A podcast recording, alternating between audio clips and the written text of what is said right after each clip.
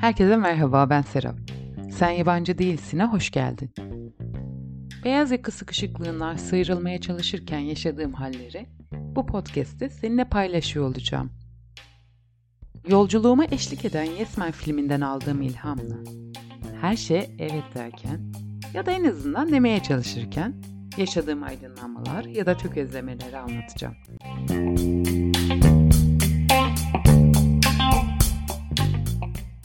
Var mı bilmem ama Zeus'tan günümüze nesiller boyunca aktarılan erkeklerin çapkınlık hikayelerini bildiğini düşünüyorum. Peki sence bu alanda kara koyunlar yok mudur?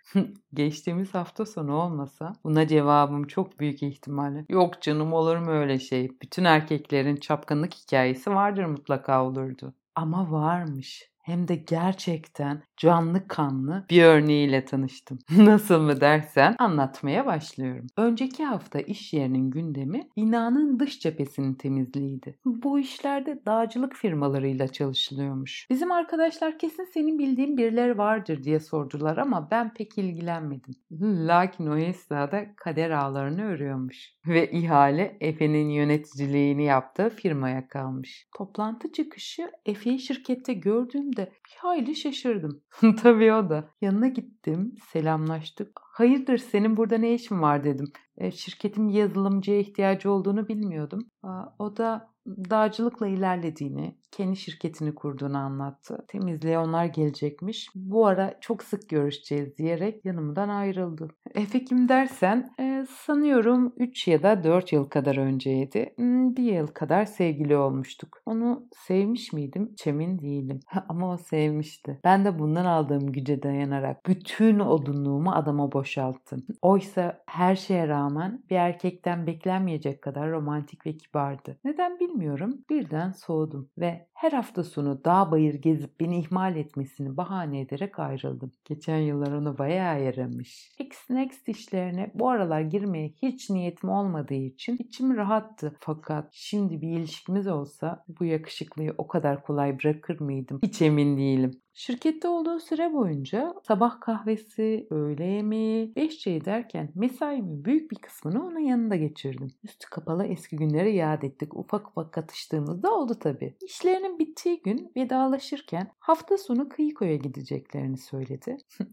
ve keşke sen de gelsen dedi. Biraz tereddüt ettim. Daha önce kampçılığa dair en ufak bir deneyimim yoktu. Ha, bunu da biliyordu zaten Efe. Olur dedim. Bu cevabıma ne kadar şaşırdığını tahmin bile edemezsin. Kaç kere gerçekten mi dediğini bilmiyorum. Heyecanla yanına sadece kalın bir üst alman yeterli dedi. Bizde yedek ekipmanlar var. Sen onlardan kullanırsın dedi. Biz mi dedim. Ben bunun romantik bir davet olduğunu düşünmüştüm. Öyle değilmiş. Cuma günü iş çıkışı beni aldı. Eve uğradık. Eşyalarımı aldım. Kampa gidecek ekiple buluştuk. Bu sayede Efe'nin kızların yeni gözdesi olduğunu da öğrenmiş oldum. Sence bana bunu göstermek için bu organizasyonu tertip etmiş olabilir mi? İtiraf edeceğim. Onu kıskandım. Ve altı araç yola çıktık. Efe'nin arabasında bizim dışımızda üç kişi daha vardı. Keşke arabamı alsaydım hatta hiç gelmeseydim diye kendi kendime söylenirken bir ara asistanı Raşit'le sohbeti dikkatimi çekti. Adam Efe bir şey söylemediği sürece hiç konuşmuyordu.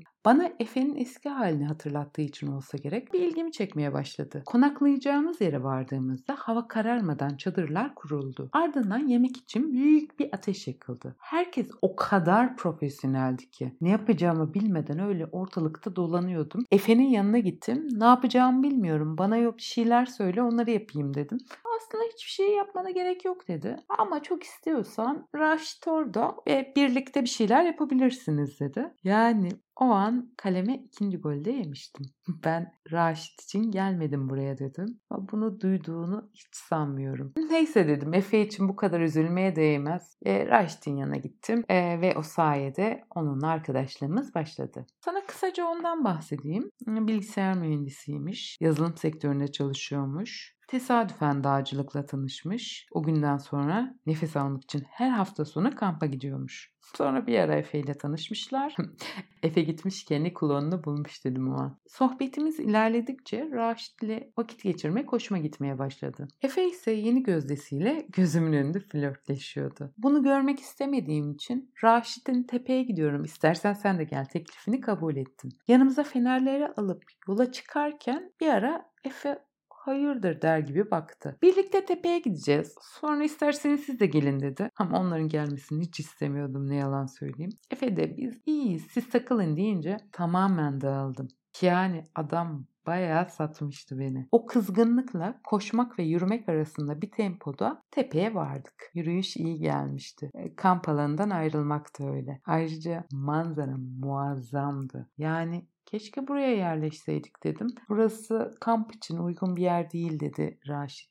Bir süre sessizce manzarayı izledik. Efe'nin eski sevgilisi olduğunu bilmiyordum dedi. Bunu belli ettiğim için kendime o kadar çok kızdım ki. Ama dert etme ben bu konularda idmanlıyım. Benim dışında kimse anlamamıştır deyince bir rahatladım. Kendimi sırdaşımla özel bir şey paylaşıyormuş gibi hissettim. Ardından ben olsam senin gibi bir kadını hayatta bırakmazdım dedi. Adam bana yürüyor muydu yoksa iltifat mı etti çok anlayamadım. Zaten ben bıraktım deyince gülüştük. Peki sende işler nasıl gidiyor dedim. Önce işi gereği kadınlarla samimi ilişki kuramadığını anlattı. Sonra bir çırpıda benim hiç kız arkadaşım olmadı deyiverdi. O saniyeden sonra her şeyi unuttum. Çeşitli denemeleri olmuş tabii. İş yeri, spor salonları, tango, yoga. Oralarda pek çok kadınla tanışmış. Arkadaş olmuşlar ama o kadar. Zamanla arayışından vazgeçmiş. Biraz da çekinerek peki seks dedim ona ne yapıyorsun? Eskortlarla görüşüyorum dedi.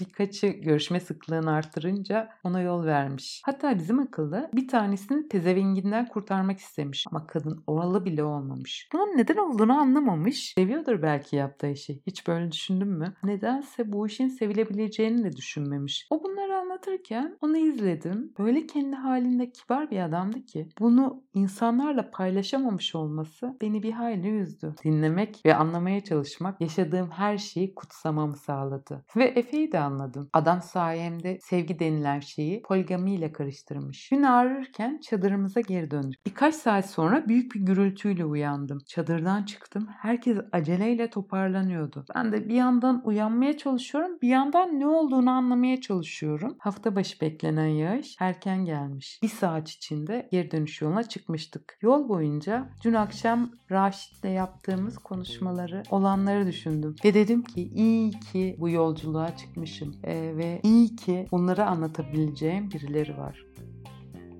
Şimdilik hoşça kal. Önümüzdeki hafta görüşmek üzere.